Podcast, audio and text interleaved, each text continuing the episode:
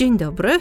Tutaj Beata Hamantowska y, i Michał Wiśniewski y, z Fundacji Instytut Architektury z Krakowa, zdalnie. Dzień dobry, witam serdecznie. I kolejny odcinek podcastu Archigłosy dla Folk.pl. Dziś będziemy rozmawiać o Krakowie bardzo. Przenosimy się w ogóle do Krakowa. Czy ty jesteś z Krakowa? E, nie, nie jestem z Krakowa. Jeszcze pytanie, co to znaczy być z Krakowa?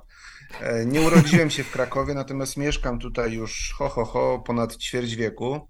Także e, w pewien sposób się zadomowiłem w Krakowie, ale pochodzę z Kielc, miasta położonego w połowie drogi z Krakowa do Warszawy i zawsze żyłem gdzieś pomiędzy tymi dwoma ośrodkami. Mhm. Pytam dlatego, że y, będziemy rozmawiać głównie w kontekście krakowskiego szlaku modernizmu, którego jesteś współtwórcą i który do tej pory funkcjonował y, do momentu wydania publikacji y, książki właśnie o krakowskim szlaku modernizmu, funkcjonował bardzo dobrze też wirtualnie, się rozwijał. A pytanie to nie jest pozbawione pewnego podtekstu, e, bo akurat no, ja jestem z Krakowa w tym sensie, że urodziłam się tam i stamtąd pochodzę, ale i... Są i takie dla... osoby. Są, są, tak. Proszę nam wierzyć to słowo, są. E, jeszcze pytanie od ilu pokoleń, ale to, na, to może na razie zostawmy. E, chodzi o coś innego. Kraków i modernizm to jeszcze mhm. całkiem do niedawna e, brzmiało jak e, zupełne przeciwieństwo, bo w Krakowie, jak wiemy, wieki na nas patrzą, jeśli mówimy o architekturze. Ja miałam takie poczucie przynajmniej, e, mhm. że gdzieś cały czas ta architektura, powiedzmy, no, od międzywojnia, czyli moment, kiedy się ten modernizm gdzieś tam rodzi, do a już nie mówiąc o architekturze współczesnej, nie była w Krakowie doceniana, y, na pewno nie była eksponowana, na pewno wiele o niej nie wiedziano.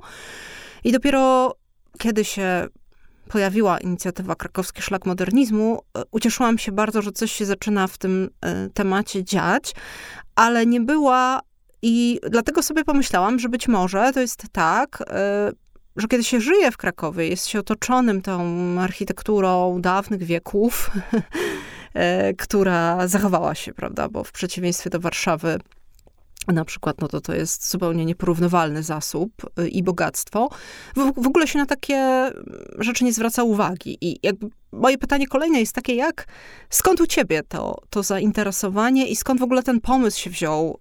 Y, czy też coś takiego obserwowałeś i dlatego chcieliście przybliżyć jako fundacja mm, te inne epoki, późniejsze, najnowsze? Ja może zacznę od naszej organizacji, która narodziła się już ho, ho, ho 12 lat temu. E, narodziła się w gronie osób zainteresowanych architekturą nowoczesną, głównie architekturą, e, też sztuką. Znaliśmy się już wcześniej ze studiów e, historyczno-sztucznych oraz architektonicznych. Na przecięciu tych dwóch tych miejsc rozwijaliśmy swoje e, pasje poświęcone architekturze XX wieku. E, spotkaliśmy się wokół pisma Autoportret, wydawanego przez e, Małopolski Instytut Kultury. Zacne pismo o architekturze, bardzo zacne. Dokładnie tak. Mhm. Dorota Leśna-Krychlak, Dorota Jędruch, Marta Karpińska, ja. E, jeszcze kilka osób e, zaczęliśmy zastanawiać się nad tym, e, co więcej można by zrobić, aby zdobywać wiedzę, ale też popularyzować wiedzę na temat XX wieku. Tak bardzo szeroko, ale też tak lokalnie w odniesieniu do właśnie Krakowa.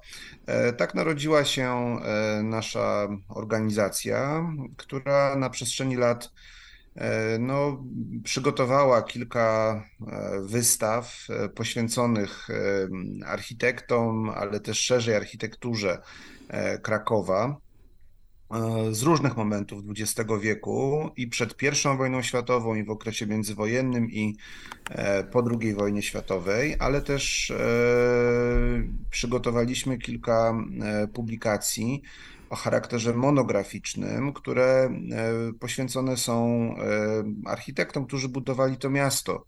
Adolf Szyszko-Bochusz, ale też Witold Cęckiewicz, Wacław Nowakowski, Fryderyk Tadanier mm.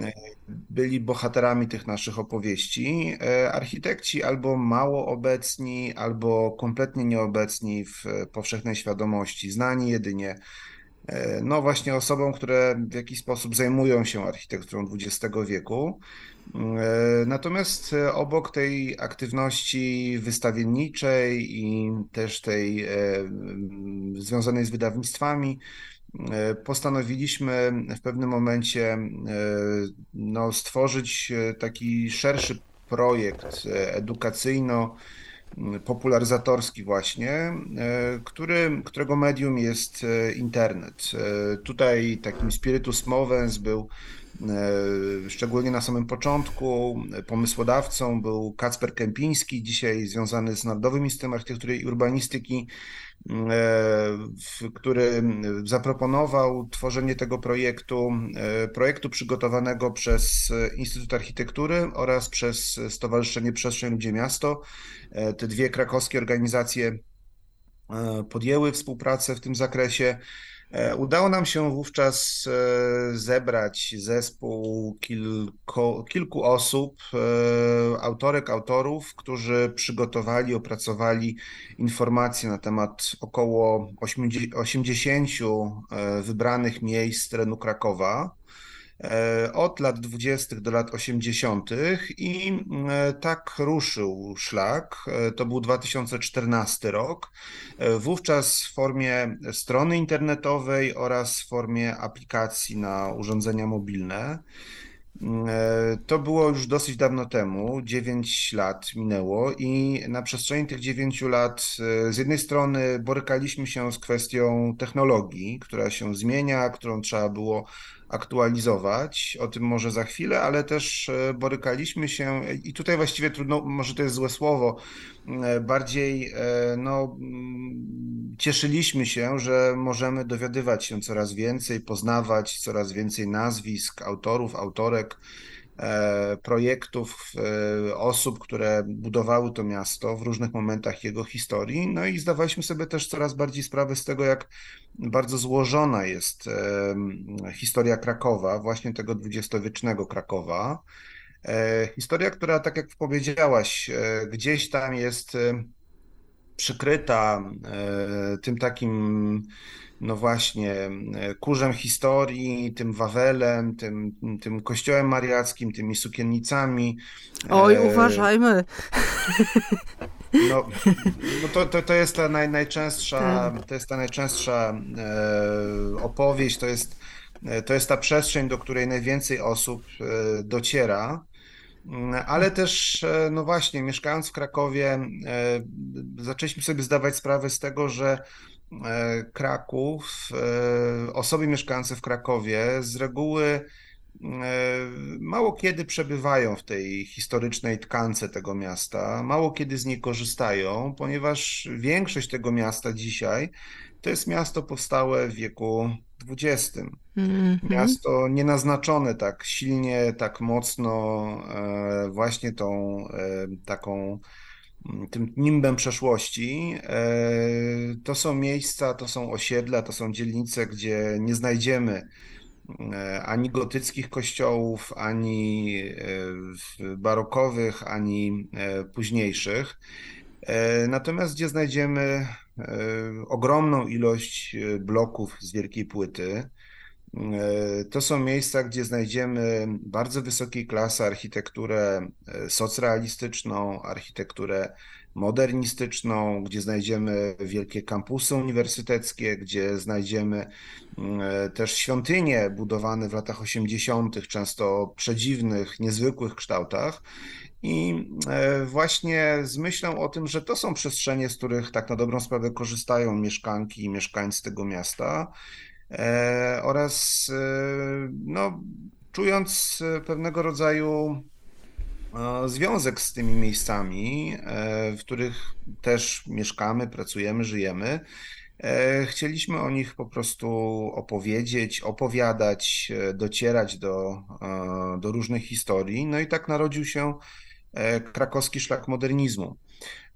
Dodam jeszcze, że w pewnym momencie do szlaku dołączył też Pomoszlak. To był 2018 rok, kiedy e, postanowiliśmy zebrać na, mm, w ramach innego projektu, w ramach osobnej strony internetowej opowieści o około 30 różnych budynkach, które powstały w Krakowie mm, w latach 80. i w latach 90. E, I to była taka druga opowieść, którą e, postanowiliśmy stworzyć. Natomiast jak już wspomniałem, e, no, technologia się zmienia i w pewnym momencie e, stanęliśmy przed takim bardzo prozaicznym problemem. Ta nasza pierwsza strona internetowa, ona po prostu przestała działać.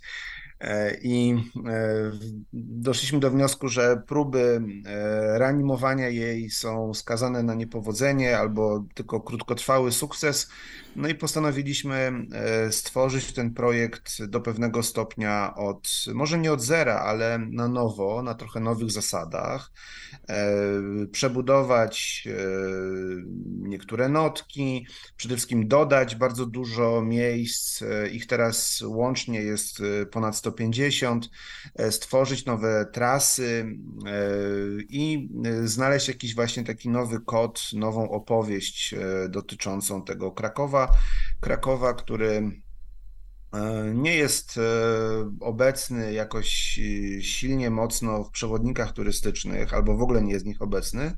Natomiast no, jest tą przestrzenią, w której większość mieszkańców tego miasta, jak wynika z ostatniego spisu powszechnego, już ponad 800 tysięcznego mieszka, funkcjonuje, pracuje.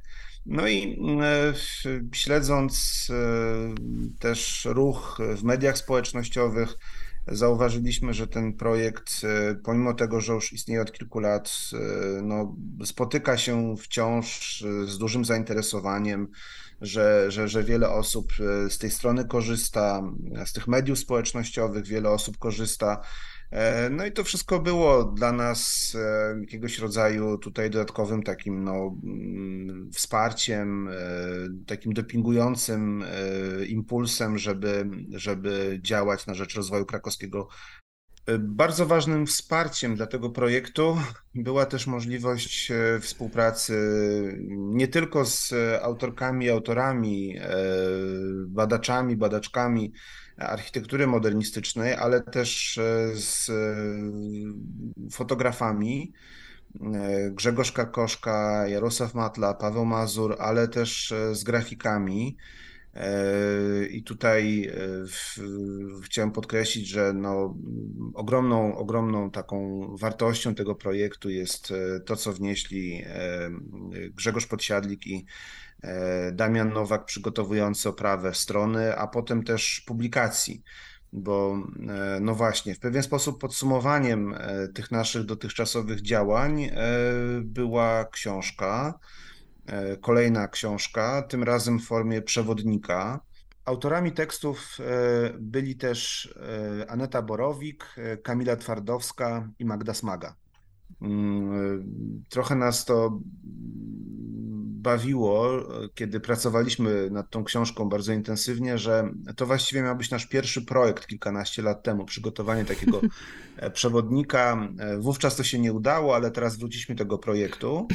E, przewodnika, w ramach którego wybraliśmy najciekawsze miejsca, najważniejsze miejsca, podzieliliśmy je na kilka głównych tras i e, w ramach tych tras e, zapraszamy dzisiaj poprzez tę książkę e, wszystkich do tego, żeby Kraków poznawać, żeby Kraków w jakiś sposób odkrywać na nowo. No i dodam jeszcze, że oprócz samych tych tras i opowieści o budynkach, książka zawiera też E, serię takich esejów wprowadzających, odwołujących się do tych najważniejszych momentów e, w historii krakowskiej architektury XX wieku. I tutaj już może kończąc ten, e, ten, ten, tę część naszej rozmowy, dodam tylko, że mało chyba osób sobie z tego zdaje sprawę, że Kraków na początku XX wieku to był teren obejmujący niespełna 6 km kwadratowych powierzchni. Natomiast dzisiaj Kraków to jest 327 km kwadratowych i e, tylko zestawienie tych dwóch liczb e, pokazuje nam, jak duża była skala zmiany, która nastąpiła w Krakowie w wieku XX, ale też, co chcę podkreślić, to jest skala zmiany, która nastąpiła w ogromnej ilości miast e, w Polsce i w Europie środkowej i wschodniej. Także tutaj poprzez Kraków staramy się stworzyć też E, jakąś może szerszą opowieść i narrację poświęconą urbanizacji, procesom modernizacji zachodzących w naszej części świata. Mm -hmm. No tak, to jest też to, to jest jeden z tematów, którymi zajmujecie się na łamach autoportretu, też można poczytać. E, ja bardzo Ci dziękuję też za przybliżenie historii um, i oczywiście wymienienie wszystkich osób, które, e, które, które brały udział w, w tym projekcie na przestrzeni już wielu lat. Kiedyś tutaj też w, w, jednym z poprzednich sezonów e, gościłam Dorotę Leśniak-Rychlek i opowiadała bardziej o Instytucie Architektury, ale akurat na tym wątku się nie skupialiśmy. Poruszyłeś tutaj kilka kwestii, kilka e, takich e,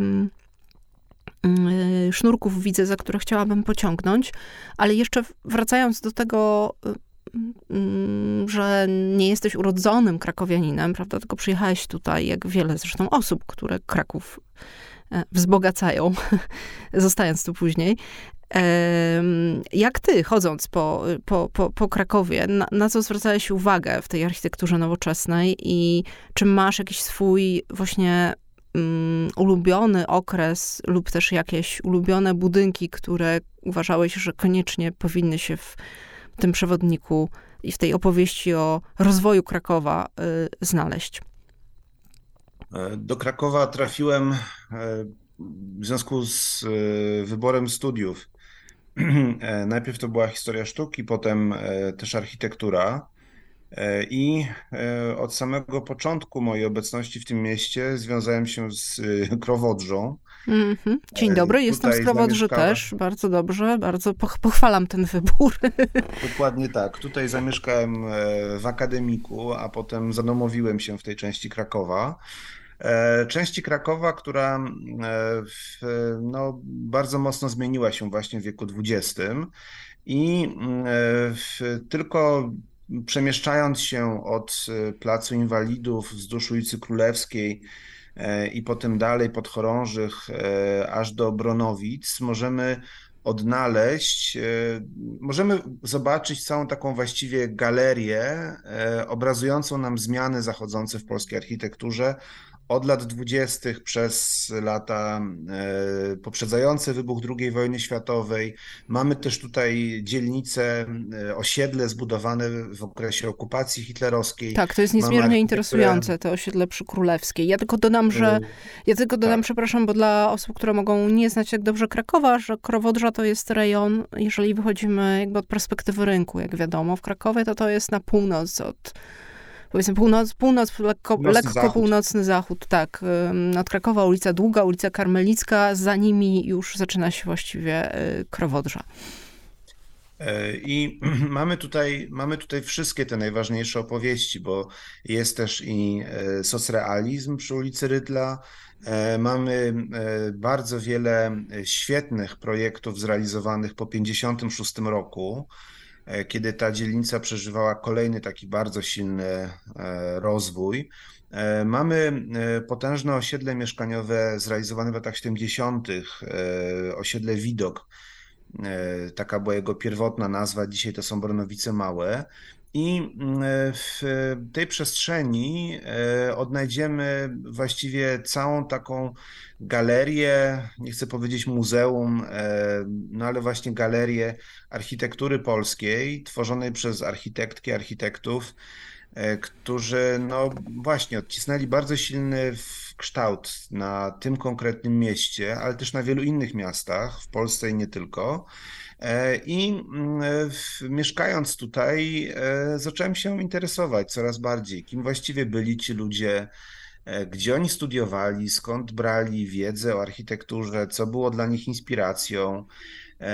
I tak po nitce docierałem do kolejnych, może nie tyle kłębków, co bardziej supów, które trzeba było rozwikłać, rozplątać, żeby móc dalej e, tę, tę, tę nić poznawać. E, nić w pewien sposób fascynującą, bo nić kilkukrotnie przerwaną. Tutaj no, przede wszystkim okres okupacji, okres Holokaustu, zagłady no, odcisnął niesłychanie brutalne piętno na środowisku krakowskich architektów okresu międzywojennego. No ale ta nić, e, ona była też e, kontynuowana później. Tutaj już e, wspomniałem o tym osiedlu budowanym przez, no właśnie, dla Niemców, ale między innymi przez architektów, którzy przed wojną tworzyli Gdynię, a po wojnie, a po wojnie działali tutaj w Krakowie. No i tych opowieści, i tych opowieści e, jest po prostu niesłychanie dużo. Opowieści fascynujących, bardzo interesujących, prezentujących nam taką trochę inną, mniej heroiczną narrację o dziejach miast i państw. My w Polsce jesteśmy być może trochę przytłoczeni, albo może to jest złe określenie, E, myśląc o historii, bardzo często postrzegamy ją przez pryzmat tych wielkich bitew, e, wielkich różnych dziejowych zmian. E, heroizm jest bardzo silnie podkreślany w różnego rodzaju opowieściach. Natomiast często zapominamy, że te nasze miasta ktoś zbudował, ktoś zaprojektował. E, te nazwiska bardzo często są albo nieobecne, albo trafiają gdzieś na drugi czy trzeci plan. I e, też e, stąd brał się nasz projekt z chęci przywołania tych osób, przypomnienia, kim one były, kiedy właściwie tworzyły, jakie były ich losy i co właściwie ta architektura może nam dzisiaj powiedzieć o nas, e, co może nam ona dzisiaj w jakiś sposób dać, jakiego rodzaju przestrzeń zaoferować.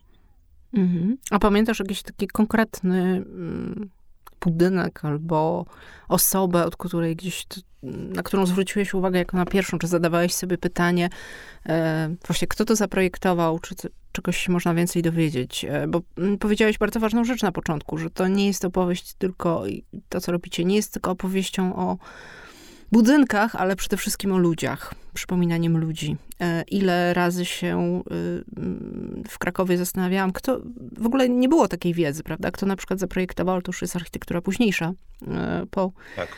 lata 70. czy 80. Te, te osiedla na przykład, te, mm, mhm. te budynki. I to nie była wcale jakaś powszechna wiedza i mam wrażenie, że architekci też za bardzo się tym nie chwalili. Ale y, nie, nie, nie, niekoniecznie to. Po prostu, czy, czy pamiętasz jakiś taki przebłysk, że Coś cię zachwyciło na przykład i chciałeś... Y, no tutaj też powiem bardzo prostą mhm. historię, bo e, w trakcie studiów, e, w trakcie jednego z seminariów e, postanowiłem przygotować pracę poświęconą zabudowie placu inwalidów, o którym już mm. wspomniałem, czyli miejscu u wylotu ulicy Karmelickiej. I właśnie uświadomiłem sobie, że o architektach, którzy e, przygotowywali często wysokiej klasy projekty, mm, e, właściwie niewiele wiadomo. Szczególnie zainteresowała mnie wówczas postać e, architekta Ludwika Wojtyczki i on jest autorem dwóch budynków, które znajdują się przy tym placu. E, bardzo różnych. Jeden utrzymany w takim duchu art deco, drugi utrzymany w duchu funkcjonalizmu.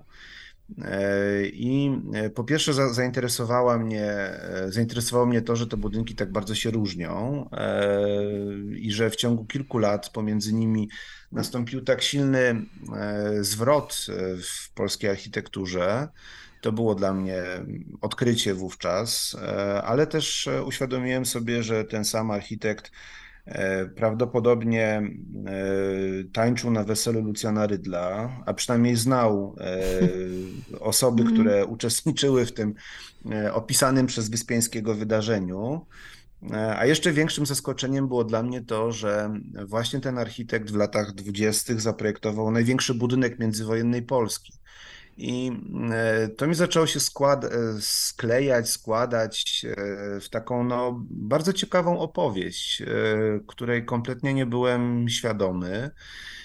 Ewentualnie ona gdzieś tam majaczyła w mojej głowie, ale była zupełnie no, pocięta na różne nieprzystające do siebie fragmenty. Opowieść o tym, jak w małym, prowincjonalnym mieście, jakim był Kraków jeszcze pod koniec XIX wieku, z różnych przyczyn narodziło się bardzo silne środowisko artystyczne i architektoniczne. To też mnie bardzo ciekawiło, dlaczego akurat tutaj. No i wreszcie, jak to środowisko reagowało na te wielkie procesy modernizacyjne, które przyszły wraz z wiekiem XX. Jak to środowisko sobie wyobrażało miasto. I tutaj też dużym odkryciem było dla mnie, że wspomniany Ludwik Wojtyczko był jednym z twórców planu Wielkiego Krakowa. To był no, jeden z pierwszych w Polsce nowoczesnych projektów urbanistycznych. E, duży konkurs i wydarzenie 1910 roku tutaj w Krakowie, ale też wydarzenie mające reperkusje dla szerzej dyskusji o urbanistyce w naszym kraju. E, bardzo mnie zainteresowało to, jak e, w okresie międzywojennym druga Rzeczpospolita no, tworzyła pewną opowieść, ikonografię E, budowała przestrzeń mającą wyrażać powagę państwa, mającą budować jakiś respekt, e, autorytet tego państwa, które dla przecież wielu mieszkańców było w pewien sposób anonimowe i e, jednak nieczytelne. E, nagle trzeba było taki język stworzyć, zbudować, więc właściwie w jaki sposób to się działo, jakie decyzje podejmowano, jaką rolę w tym procesie odgrywała Warszawa, a jaką rolę odgrywały inne miasta. E, to bardzo mnie interesowało i mm, wychodząc od e, dwóch budynków, które, dwóch, trzech budynków, które dosyć przypadkowo wybrałem jako temat pracy seminaryjnej, e, nagle zagłębiłem się w kopalni tematów, postaci, no, które, co było dla mnie bardzo dużym zaskoczeniem, E, nie były wcześniej przedmiotem jakichś szerszych analiz e, naukowych, historycznych. No i ja osobiście postanowiłem poświęcić temu więcej e, uwagi później, przygotowując swoje kolejne prace na uniwersytecie, a potem już prowadząc, nazwijmy to, działalność naukową i edukacyjną. Mhm. W ogóle Plac Inwalidów i to, co wokół niego jest bardzo interesującym przypadkiem, bo y, i ten okres międzywojnia, kiedy właśnie się tworzy tam ta, ta zabudowa mieszkalna, czy te całe takie kwartały zabudowy mieszkalnej, prawda, i mm, architekci też y, w dużej mm, mierze żydowscy mm, projektują. Później to jest dzielnica niemiecka, też nie wszyscy wiedzą, prawda, że Kraków miał swoją dzielnicę niemiecką, a później na tym nawarstwia się, czy gdzieś tam obok tego mm, nawarstwiają się te kolejne fazy, kolejne warstwy architektury już y, późniejszej, y, powojennej. Mm, a jakie właśnie, oprócz tego, bo tutaj wychodzimy od tego wielkiego Krakowa, czyli mamy ten pierwszy taki duży plan, jakie później fa fazy, powiedzmy, w rozwoju tej architektury i urbanistyki krakowskiej przyjęliście, czy wyróżniamy, e, które tak, też się pojawiają w książce? od tego momentu e, około 1910 roku, czasy prezydenta Liusza Leo, czasy poszerzenia granic miasta, e, miasta fortecy w drugiej połowie XIX wieku, które teraz przejmuje kontrolę nad zewnętrznymi gminami, dawnymi wsiami. To są tereny puste, dziewicze, gdzie można budować, gdzie można tworzyć zupełnie nową przestrzeń. E, miasto gospodarczo i infrastrukturalnie bardzo przyspiesza w przededniu I wojny światowej. Powstaje elektrownia, powstają wodociągi, e, powstaje kilka takich no, spektakularnych wręcz e, projektów z zakresu inżynierii miejskiej i to jest i to się dzieje równolegle z rozwojem bardzo silnego środowiska architektonicznego, środowiska opartego o mm, architektów, projektantów, e, którzy przybyli do tego miasta z bardzo różnych e, stron, bardzo różnych uczelni, bo to będzie i Petersburg, i Zurich, i, e, i Wiedeń oczywiście, i jeszcze kilka innych. Można by tu wymienić. Natomiast, no właśnie, pod koniec XIX wieku Kraków z jednej strony jest miastem twierdzą, oferującym bardzo dużo pracy przy budowie fortów. E, z drugiej strony jest miastem, które pełni rolę takiego no, Monte Carlo, żeby nie powiedzieć Las Vegas polskiej arystokracji, która się tutaj spotyka i która inwestuje w te różne pałace, rezydencje. E, to jest no, często wysokiej klasy, bardzo wyszukana architektura, e, atrakcyjna dla projektantów, którzy od początku XX wieku wydają też w tym mieście e, magazyn architektoniczny, tworzą różne manifesty poświęcone temu, że e, nadszedł czas narodzin nowej polskiej architektury. Tutaj mamy pewną taką e, jedność miejsca i czasu na początku XX wieku. I to jest ta pierwsza faza, która kończy się wraz z wybuchem I wojny światowej, czyli tą pierwszą cezurą w rozwoju w rozwoju miasta. Natomiast osobnym rozdziałem jest to, co działo się w latach 20. i 30., kiedy rzeczywiście e, Kraków się zmienia z miasta dotychczas prowincjonalnego, położonego na obrzeżach państwa, jakim była monarchia habsburska, e, staje się jedną ze stolic e, wojewódzkich. Staje się stolicą jednego z regionów międzywojennej Polski. Polski, która, co warto podkreślić, bardzo przesuwa się na zachód w okresie międzywojennym. E, oś tego państwa już wówczas jest zbudowana gdzieś pomiędzy Katowicami, e, Warszawą i e, no, Gdynią. I na przykład pod koniec lat 20., w latach 30. w Krakowie powstają publikacje pisane zupełnie na serio o tym, że Kraków powinien być stolicą kresów południowo-zachodnich. To mm. brzmi może e, zabawnie, ale e, za tym stał e, bardzo realny projekt polityczny, gospodarczy, polegający na tym, że już wówczas elity miasta Krakowa widziały przyszłość tego miasta w bardzo silnych związkach z Katowicami, z Górnym Śląskiem, gdzie Katowice miały być tym e, sercem przemysłowym, natomiast Kraków miał być takim zapleczem e, finansowym, intelektualnym e, i właśnie w takim związku tych dwóch ośrodków miała powstać taka bardzo mocna, bardzo silna strefa gospodarczo-administracyjna. E, I rzeczywiście wiele w tym kierunku robiono w okresie międzywojennym, inwestując e, w zaplecze e, edukacyjne, rozwój uniwersytetu, powstanie Akademii Górniczej, później Górniczo-Hutniczej. Kraków też od XIX wieku był bardzo silnym ośrodkiem medycznym. Powstają nowe szpitale w okresie międzywojennym. E, I e, Kraków też jest w okresie międzywojennym najważniejszym ośrodkiem polskich mediów, o czym dzisiaj mało kto może mm -hmm. pamięta. I to tutaj wydawana jest najpopularniejsza gazeta. Mm -hmm.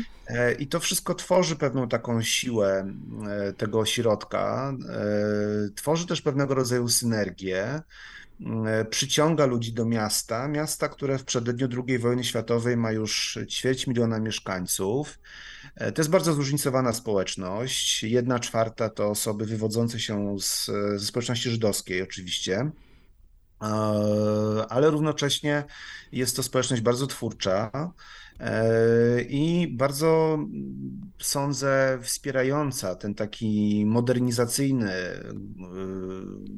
głos, tą taką modernizacyjną linię stojącą za tym, co ówczesne władze Krakowa e, starają się e, zrobić.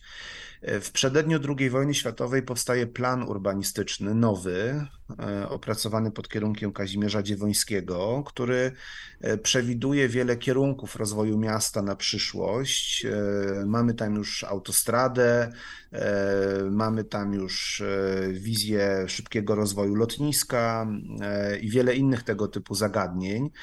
Przed wojną też rozpisano kilka konkursów architektonicznych, na przykład na otoczenie Wawelu, gdzie zakładano e, budowę tunelu pod Wawelem dla linii tramwajowej. E, już wtedy też planowano, bardzo poważnie myślano o przebudowie rynku. I to jest taki moment, sądzę, bardzo twórczy, bardzo ważny, który zostaje przerwany znowu przez wybuch wojny, przez okres okupacji. E, okupacji, która pochłonie ogromną część e, tego środowiska architektonicznego. E, jak wspomniałaś, bardzo wielu architektów właśnie wywodzących się ze społeczności żydowskiej. To będą więźniowie, ale też więźniarki, ofiary, czy to obozu w Płaszowie, czy w Oświęcimiu, czy w Bełżcu, czy jeszcze innych tego typu miejsc. No i po II wojnie światowej to miasto musi się w jakiś sposób e, zbudować e, na nowo, określić na nowo. E, już w trakcie wojny w Krakowie dużo się dzieje, w tym sensie, że no z jednej strony jest to miejsce, gdzie trwa zagłada, istnieje getto, istnieje obóz koncentracyjny, ale równocześnie napływa bardzo wielu nowych mieszkańców z Niemiec, e, zwabionych taką opowieścią o Norymberdze Wschodu i mm, e, tutaj w trakcie okupacji to miasto paradoksalnie, co może szczególnie w Warszawie wybrzmi dziwnie albo wręcz niestosownie, ale to miasto wówczas E, przeżywa rozwój, e, przede wszystkim taki infrastrukturalny. Powstaje nowa obwodnica kolejowa, wiele mm -hmm. nowych ulic jest brukowanych, rozwijana jest kanalizacja. Mm, dużo tego typu projektów się dzieje, a równocześnie powstaje nowa zabudowa mieszkaniowa w Krakowie, właśnie to osiedle przy ulicy Królewskiej. No i powstają przede wszystkim e, no, takie E, gigantyczne, gargantuiczne projekty urbanistyczne poświęcone temu, jak to miasto ma wyglądać po wojnie, kiedy już będzie tą jedną ze stolic na wschodzie e, III Rzeszy e, i tutaj wizję nowego dworca kolejowego, no, różnych nowych ulic poświęconych właśnie E, sile i potędze III Rzeszy. E, takich wizji było tutaj e, było dużo.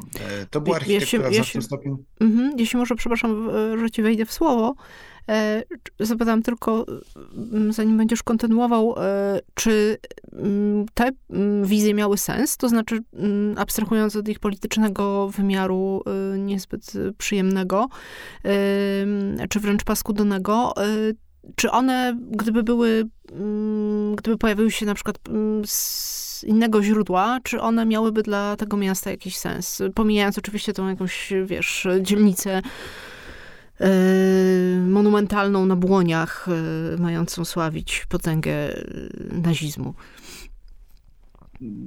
Powiem tak, w dużym stopniu to była architektura papierowa, tworzona na potrzeby, e, no właśnie, zdjęć, ilustracji, które można e, powielać w gazetach, w jakiś sposób nimi tutaj e, budować poparcie dla tej polityki realizowanej przez nazistów. E, natomiast e, wiele z tych pomysłów też powielało to, co planowała druga Rzeczpospolita. E, Niemcy przygotowują swój własny projekt dla przebudowy otoczenia Wawelu.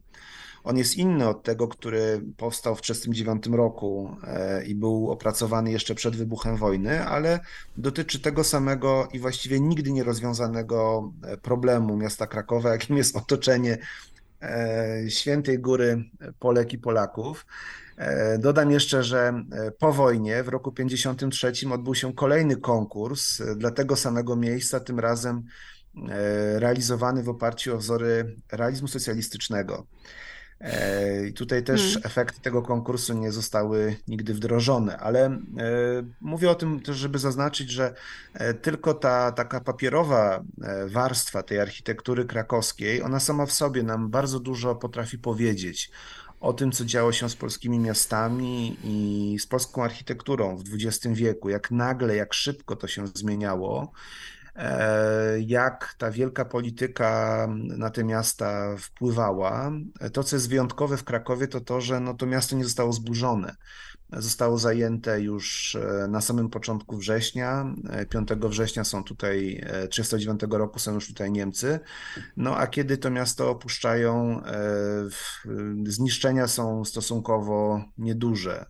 Kraków był bombardowany w ostatnich dniach przed wkroczeniem Armii Czerwonej, ale Oczywiście tego w żaden sposób nie można porównać e, z tym, co wydarzyło się w Warszawie czy, czy, czy wielu innych polskich miastach. Mhm. I to jest też e, taki ciągle w pewnym sensie mm, biała plama trochę w historii Krakowa, to znaczy nie jest to szerzej znane, chociaż już ostatnie powiedzmy tam kilkanaście lat publikacje profesora Chwalby na ten temat, czy e, to, co robi Muzeum Krakowa z wystawą, to gdzieś to, to się przebija. To jest rzeczywiście z perspektywy, tak jak zauważyłeś, Warszawy, miasta, urbanistyki, coś absolutnie niebywałego, e, co też zaskakiwało warszawiaków, którzy przyjeżdżali do Krakowa już pod koniec okupacji po powstaniu. Ale ja dodam, że to nie jest mhm. zjawisko bynajmniej e, tylko i wyłącznie krakowskie, bo w Łodzi też mamy osiedle mhm. zbudowane w trakcie okupacji. E, Ciechanów to kolejne miasto, które zostało silnie naznaczone tym niechcianym dziedzictwem, e, którego też najwięcej chyba mamy na terenach zachodniej północnej Polski. E, no, taka jest nasza historia i ona inna nie chce być. Możemy ją tylko próbować zrozumieć. Niekoniecznie, nie wiem, musimy ją E, jakoś szczególnie celebrować czy lubić, ale e, ona jest właśnie taka, naznaczona różnego rodzaju traumami, zwrotami historycznymi. E, natomiast architektura świetnie o tym, wydaje mi się, opowiada. Bardzo dużo o tym mówi. No i ta krakowska ma to do siebie, że ona przetrwała.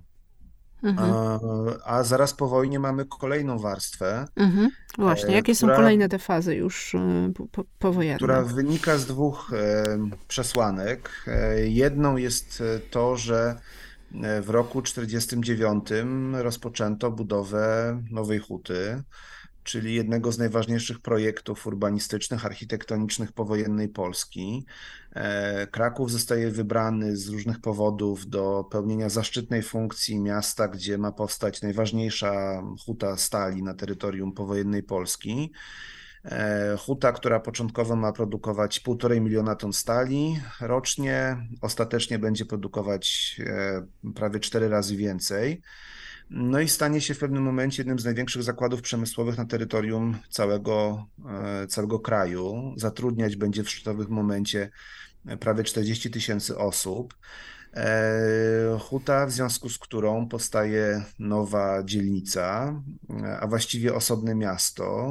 E, jak zbierzemy dzisiaj wszystkie te nowochódzkie dzielnice Krakowa, to one są zamieszkiwane wciąż przez prawie ćwierć miliona osób, czyli tyle, ile miał Kraków przed wojną, e, no i tyle, ile ma Rzeszów, Kielce, wiele średniej wielkości miast w Polsce. E, hutę często postrzegamy przez pryzmat e, Placu Centralnego, architektury początku lat 50., architektury socrealistycznej. No ale e, to są także osiedla, które były budowane później, w drugiej połowie lat 50., w latach 60. I to, co jest fascynującego w e, tej części Krakowa, to to, że mamy tutaj właściwie taki, e, trochę jak przy tej ulicy Królewskiej, taką galerię tego, jak zmieniał się stosunek do budownictwa mieszkaniowego w powojennej Polsce i galerię opowiadającą o tym, jakie formy architektoniczne ta architektura kreowała. Najpierw to jest socrealizm, e, potem w kontrze do niego e, po roku 56 e, pojawiają się wielkie żelbetowe szafy osiedli w Bieńczycach, inspirowane architekturą Le Corbusiera. Później w kontrze do nich powstaje niższa zabudowa osiedli w Mistrzejowicach. A na to wszystko nachodzi jeszcze e, realizowane od połowy lat 80. postmodernistyczne osiedle e, Centrum E. To w takim wielkim skrócie przywołana opowieść o architekturze Nowej Huty, która w tych naszych projektach zawsze odgrywała bardzo ważną rolę i której zawsze staraliśmy się bardzo Mm, e, wnikliwie przyglądać. E, I Huta e, jest takim impulsem rozwojowym dla Krakowa. Zaraz po wojnie Kraków, który co prawda stracił bardzo wielu mieszkańców, cała ta społeczność żydowska, blisko 1 czwarta mieszkańców przed wojną Krakowa, no, ginie w, w, w związku z zagładą. Natomiast już w trakcie wojny do Krakowa napływają E, nowi mieszkańcy, e, na przykład po powstaniu warszawskim, bardzo wiele osób z Warszawy e, uda się do Krakowa i zostanie w tym mieście.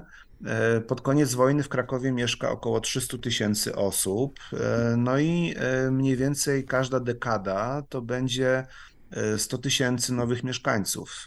Taka będzie skala wzrostu tego miasta w latach e, po II wojnie światowej, a to wszystko za sprawą właśnie kombinatu nowochódzkiego.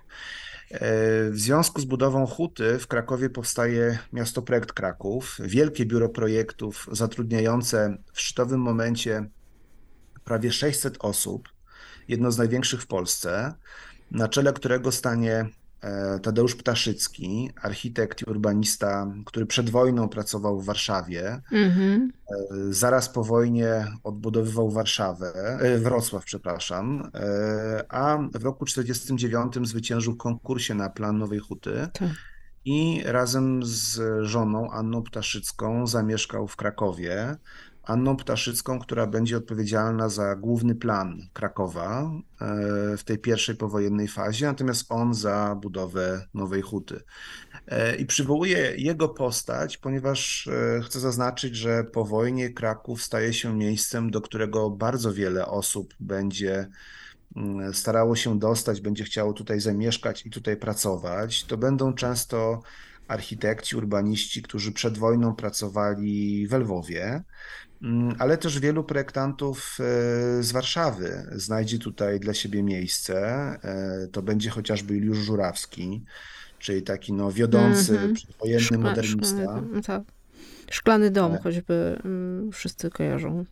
Oczywiście, ale też Tadeusz Tołwiński, autor gmachu Muzeum Narodowego w Warszawie, autor planu Wielkiej Warszawy. -hmm. E, będzie e, mieszkał i pracował w e, Krakowie. W Krakowie, gdzie też, co warto podkreślić, zaraz po wojnie utworzono nową szkołę architektury. Istniała już jedna szkoła, E, przy Akademii Sztuk Pięknych, powołana e, no, w okresie tuż po I wojnie światowej. E, ona jednak została zlikwidowana i w roku 1945 ta szkoła zostaje w pewien sposób skrzeszona przez tych samych profesorów Adolfa Szkobochusza, Józefa Gołęzowskiego. E, obaj wywodzili się jeszcze z tego takiego młodopolskiego Krakowa. E, obaj odgrywali bardzo ważną rolę w życiu artystycznym Krakowa w okresie międzywojennym. Szczególnie Szyszko Bochusz, który e, w latach 20., 30. No, z jednej strony odbudowywał Wawel, celowo używam słowa odbudowywał, e, a równocześnie no, był zapraszany do projektowania wielu ikonicznych gmachów publicznych w Krakowie i poza Krakowem. Mm, on, kiedy wybuchła II wojna światowa, świadomie postanowił zostać w Krakowie. E, przygotował e, najcenniejsze zbiory Zamku Królewskiego na Wawelu, Arrasy, Szczerbiec do ewakuacji E, po czym sam pozostał i e, w trakcie wojny pracował w pracowni architektonicznej e, niemieckiej, mając wgląd na to, co dzieje się w tym czasie na Wawelu. On później po wojnie będzie z tego powodu wielokrotnie oskarżany, bardzo niesłusznie, o kolaborację. Natomiast no właśnie po wojnie stanie przed szansą stworzenia być może najważniejszego swojego dzieła, jakim będzie uczelnia, która początkowo działać będzie przy Akademii Górniczej, a potem będzie częścią Politechniki Krakowskiej.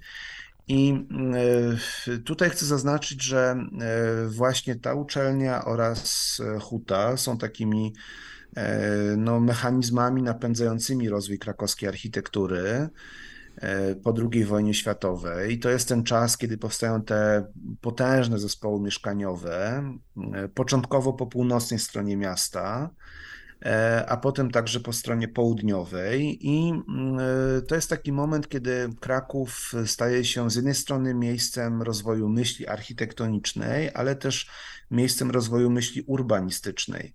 Bo właściwie ten bardzo szybki rozwój miasta powoduje, że co dekadę w Krakowie powstają nowe plany urbanistyczne, E, które przesądzają o tym właśnie, że w latach 60. powstaje po północnej stronie Krakowa takie miasto linearne ciągnące się przez blisko 10 kilometrów, a drugie potem będzie budowane po południowej stronie. Mhm.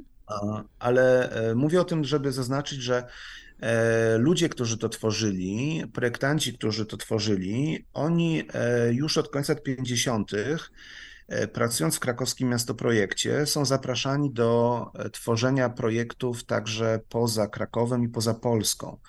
I e, Kraków staje się w tym czasie bardzo ciekawym ośrodkiem urbanistycznym, przygotowującym projekty, wręcz całe takie programy urbanistyczne, przede wszystkim dla Iraku, ale też dla Syrii, dla Libii, dla Algierii i dla jeszcze kilku innych e, państw e, należących do bloku wschodniego albo blisko współpracujących e, z blokiem wschodnim. Mhm. W roku 67 powstaje plan urbanistyczny Bagdadu, plan dla około 3 milionów, dla 3 milionowej metropolii. No to jest jedno z największych osiągnięć polskiej myśli urbanistycznej. Tak na to chyba należałoby spojrzeć, które wciąż wydaje mi się pozostaje mało znane, mało rozpoznane e, i, i, i tym bardziej wydaje mi się warto je tutaj przywołać. To jest temat e, na książkę, tak myślę. E, tak, jest oczywiście książka Łukasza Stamka. To też jest bardzo znamienne, że takie publikacje powstają poza Polską. Ale do czego zmierzam? Ta współpraca tylko z Irakiem i z Bagdadem, ona trwała też później pod koniec lat 60., e, tym razem na Politechnice Krakowskiej, zespół profesora Tomasza Mańkowskiego opracuje program e, rozwoju budownictwa mieszkaniowego w Bagdadzie. E, bardzo interesująca i bardzo inspirująca wizja tego, jak, pokazująca, jakiego rodzaju budynki powinny powstawać, jakiego rodzaju mieszkania, to był taki moment, kiedy urbaniści, architekci współpracują z e, antropologami, orientalistami, uczą się języków, e, poznają kod kulturowy, który pozwala im e, projektować w tym zupełnie innym środowisku, zupełnie innym świecie. A sukces tego projektu doprowadza do tego, że ten sam zespół zostaje potem poproszony o przygotowanie programu rozwoju budownictwa mieszkaniowego w całym Iraku, tym razem dla 20 milionów osób. I tutaj mówimy o no, takim momencie, kiedy rzeczywiście urbanistyka staje się pewnego rodzaju praktyką naukową E, z pogranicza socjologii, geografii, e, projektowania e, i to się dzieje w krótkim okresie czasu właśnie w tym jednym mieście, w tym jednym ośrodku, gdzie równocześnie powstają bardzo ciekawe projekty architektoniczne. W roku 64 Kraków obchodzi 600-lecie Akademii Krakowskiej, to jest takie wydarzenie, które no, da bardzo silny taki impuls rozwojowy dla zachodniej części miasta. Mm-hmm. Huta e, przesądziła o rozwoju wschodniej części. Teraz e, inwestowany jest, e, inwestowane są środki w tą drugą stronę. Powstają nowe budynki uniwersyteckie. Przywołany już Tomasz Mańkowski projektuje osiedle studenckie dla Akademii Górniczo-Hutniczej No a z kolei Witold Cęskiewicz opracowuje mm, jeden z najważniejszych projektów Krakowa tego okresu, czyli projekt dla hotelu Krakowia i dla kina Kijów. I to wszystko dzieje się mniej więcej w tym samym czasie. To się bardzo nawarstwia, gdzieś tam zazębia.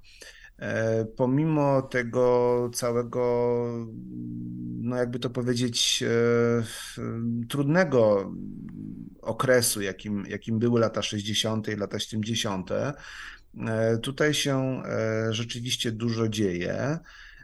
No i co ciekawe, kiedy wybucha stan wojenny, w Krakowie paradoksalnie nie przestaje się dziać. Wprost przeciwnie, E, Kraków e, od początku lat 80. będzie jednym z tych miejsc, gdzie e, narodzi się i bardzo rozwinie postmodernizm w naszym kraju. I tu właśnie, właśnie, właśnie, bo ja wiem, że już nam się trochę kończy czas i nie przejdziemy przez to wszystko, ale to dobrze, bo słuchacze będą mogli sobie E, zanurkować głębiej właśnie na stronę krakowskiego szlaku modernizmu albo do książki, ale wspomniało się o tak zwanym e, właśnie miasteczku studenckim AGH, że bardzo też istotnym istotnymi obiektami e, na szlaku są, są budynki uczelni, uczelni różnych, prawda? Y, tak. Właśnie, które powstają w latach 60., 70. W Krakowie, mieście uniwersyteckim, bardzo widoczne zawsze, a z drugiej strony jakoś się na nie nie zwracało uwagi. Natomiast kiedy się teraz patrzy na te fotografie i kiedy się już właśnie zupełnie innym okiem um, ogląda, to jest niezmiernie dużo ciekawej architektury tam, kształtów, form, rozwiązań y, wnętrz chociażby. Mm, I bardzo dużo tego jest. Mm, a przechodząc do tego postmodernizmu, to pytanie, bo mówiliśmy o Wawelu. E, powiedz, bo to jest, no, pewnie nikt y, albo bardzo mało osób wie, skąd się wziął zamek w Czyżynach. E, no to jest e, świetny, e, świetny temat. Tak, rzeczywiście jadąc skrócie, oczywiście. tramwajem do Nowej Huty, nagle w połowie drogi mijamy przedziwną budowlę, blokozamek, właśnie budynek, który z jednej strony jest blokiem z wielkiej płyty, a równocześnie wygląda jak dekoracja Disneylandu. E, to jest projekt zespołu Leszka Filara, e, architekta, który znany był głównie z takich no, pełnych ekspresji, dynamizmu, modernistycznych e, budynków hoteli. On w latach 60., 70. był zaangażowany przy projekcie jednego z największych kampusów uniwersyteckich, uniwersyteckich w Krakowie, który został zrealizowany dla Akademii Wychowania Fizycznego. E, to jest obszar, e, tak jak wspomniałem, pomiędzy centrum Krakowa a Nową Hutą. Obszar, który bardzo długo był pusty, co do którego nie było pomysłu, jak go właściwie zagospodarować. Już w latach 50. pojawia się pomysł wybudowania tam wielkiego stadionu oraz dużej hali sportowej. E, I trochę na kanwie tych pomysłów rodzą się następne, aby utworzyć uczelnię wyższą. Rzeczywiście tak się dzieje. AWF tutaj buduje swój modernistyczny kampus, e, ale e, no właśnie, przychodzą lata 80., przychodzi e, krytyka modernizmu jako takiego i e, Leszek Filar, który pracuje dla tej uczelni, razem ze swoim zespołem z krakowskiego miastoprojektu przygotowuje e, projekt no, osiedla, zespołu domów dla pracowników uczelni i postanawia sięgnąć po taką no, bardzo niezwykłą formę, niezwykłe rozwiązanie, a mianowicie zbudować wysoką wieżę, któremu w takim symetrycznym układzie będą towarzyszyć dwa niższe budynki. E, I w narożnikach tych budynków pojawią się wieże. E, one będą przekryte, e, będą przekryte dachami wielospadowymi, a ten główny z kolei element zostanie ozdobiony wejściami, balkonami, które będą w różny sposób grać e, z wyobrażeniami o architekturze historycznej, szczególnie architekturze zamków. Także mamy tutaj różnego rodzaju alkierze, e, coś na kształt krenelażu w pewnym momencie e, się też pojawia. E, budynek powstał w roku 89, czyli w momencie politycznego przełomu mhm. i mm, wydaje mi się świetnie wpisywał się w, w taką opowieść o, o tym, że coś się w Polsce zmienia, że zmienia się także polska architektura. Sam architekt opowiadał o tym, że e, inspiracją dla niego jest między innymi Wawel, e, że, że, że, że, że, ta, że, że mm, powinniśmy nie wstydzić się e, odnosić do właśnie takich wielkich narracji architektonicznych, jak różne formy historyczne i pozwolił sobie na taki rodzaj żartu. E, polegającego na tym, że z jednej strony sięgał po te wówczas stosowane rozwiązania architektoniczne, jak e, płyta, a równocześnie po takie konotacje historyczne, które e, mogą gdzieś tam ten budynek łączyć z architekturą zamków. Powstała pewna hybryda, która, no właśnie, jednych zastanawia. Długo była obarczona takim trochę prześmiewczym E, taką, taką prześmiewczą opowieścią. E, dzisiaj wydaje mi się, że e, dystans czasowy jest już na tyle duży, że możemy chyba bardziej no, w taki zdystansowany sposób na to spojrzeć, jako na właśnie próbę poszukiwania jakiejś jeszcze jednej E, wersji wyjścia z e, tego, czym był modernizm, ten późny i te wszystkie osiedla e, z wielkiej płyty. Mhm. Ten budynek nam opowiada właśnie o tym, jak w latach 80. coraz bardziej tę architekturę wcześniejszą kontestowano, odrzucano i jak próbowano stworzyć coś czasami absurdalnego z pozoru, ale równocześnie zabawnego, wprowadzającego e, jakiś zupełnie nowy koloryt do naszej przestrzeni.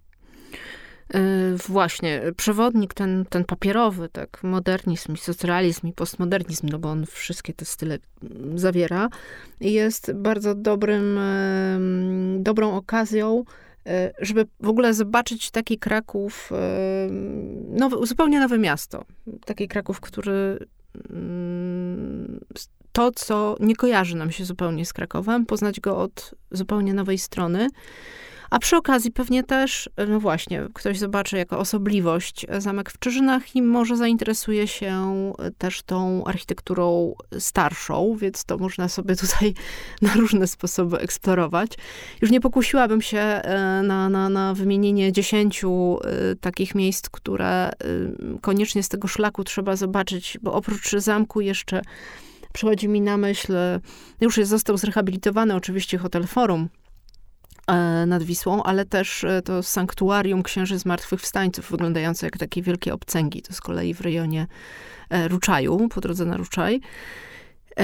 Ale to już może niech słuchacze sami, sami sobie odnajdą i sobie te ścieżki wytyczą, bo jest ich strasznie dużo. Myślę, ja że też jeszcze... zapraszam do Przegorzał. Mhm. E, I też e, zapraszam do eksplorowania drugiej strony Wisły. Wspomniałaś o hotelu Forum, ale właśnie Podgórze mhm. E, i pobliskie osiedla, osiedle podwawelskie chociażby, oferują następną, sądzę, dużą dawkę pozytywnych architektonicznych przeżyć. Mhm. Tak. Bardzo Ci dziękuję za przyjęcie zaproszenia. To ja e, bardzo dziękuję. I opowiedzenie, to właściwie takie wprowadzenie do tej opowieści, bo tutaj jeszcze dużo można by naprawdę, ale zachęcam bardzo do zajrzenia na stronę Krakowskiego Szlaku Modernizmu, na media społecznościowe, na Instagram właśnie i i też do zapoznania się z tą publikacją. Ona w ogóle, to też jeszcze zapomniałam o tym wspomnieć, ale powstała, e, też była zbiórka, więc y, była zbiórka w internecie mm, pieniędzy na wydanie tak, jej. Trafiliśmy na pandemię, e, mhm. a potem na e, inflację. Ale ludzie, ludzie się złożyli. środki mhm. od e, władz miasta, które okazały się być w pewnym momencie niewystarczające na to, aby sfinansować wydanie książki, w związku z czym zdecydowaliśmy się na zrzutkę. E, spotkaliśmy się z bardzo pozytywnym odbiorem i z ogromnym wsparciem, za co chciałbym serdecznie podziękować wszystkim osobom, które zdecydowały się nas wesprzeć, które zdecydowały się właśnie w tej formie poprzeć nasz projekt, uznały go za istotny. Tak, ale to pokazuje, że zainteresowanie tym innym Krakowem jest coraz większe. Jeszcze raz dziękuję Ci bardzo. Michał Wiśniewski e, z Fundacji Instytut Architektury, współtwórca krakowskiego szlaku modernizmu. Bardzo dziękuję. Wszystkiego dobrego.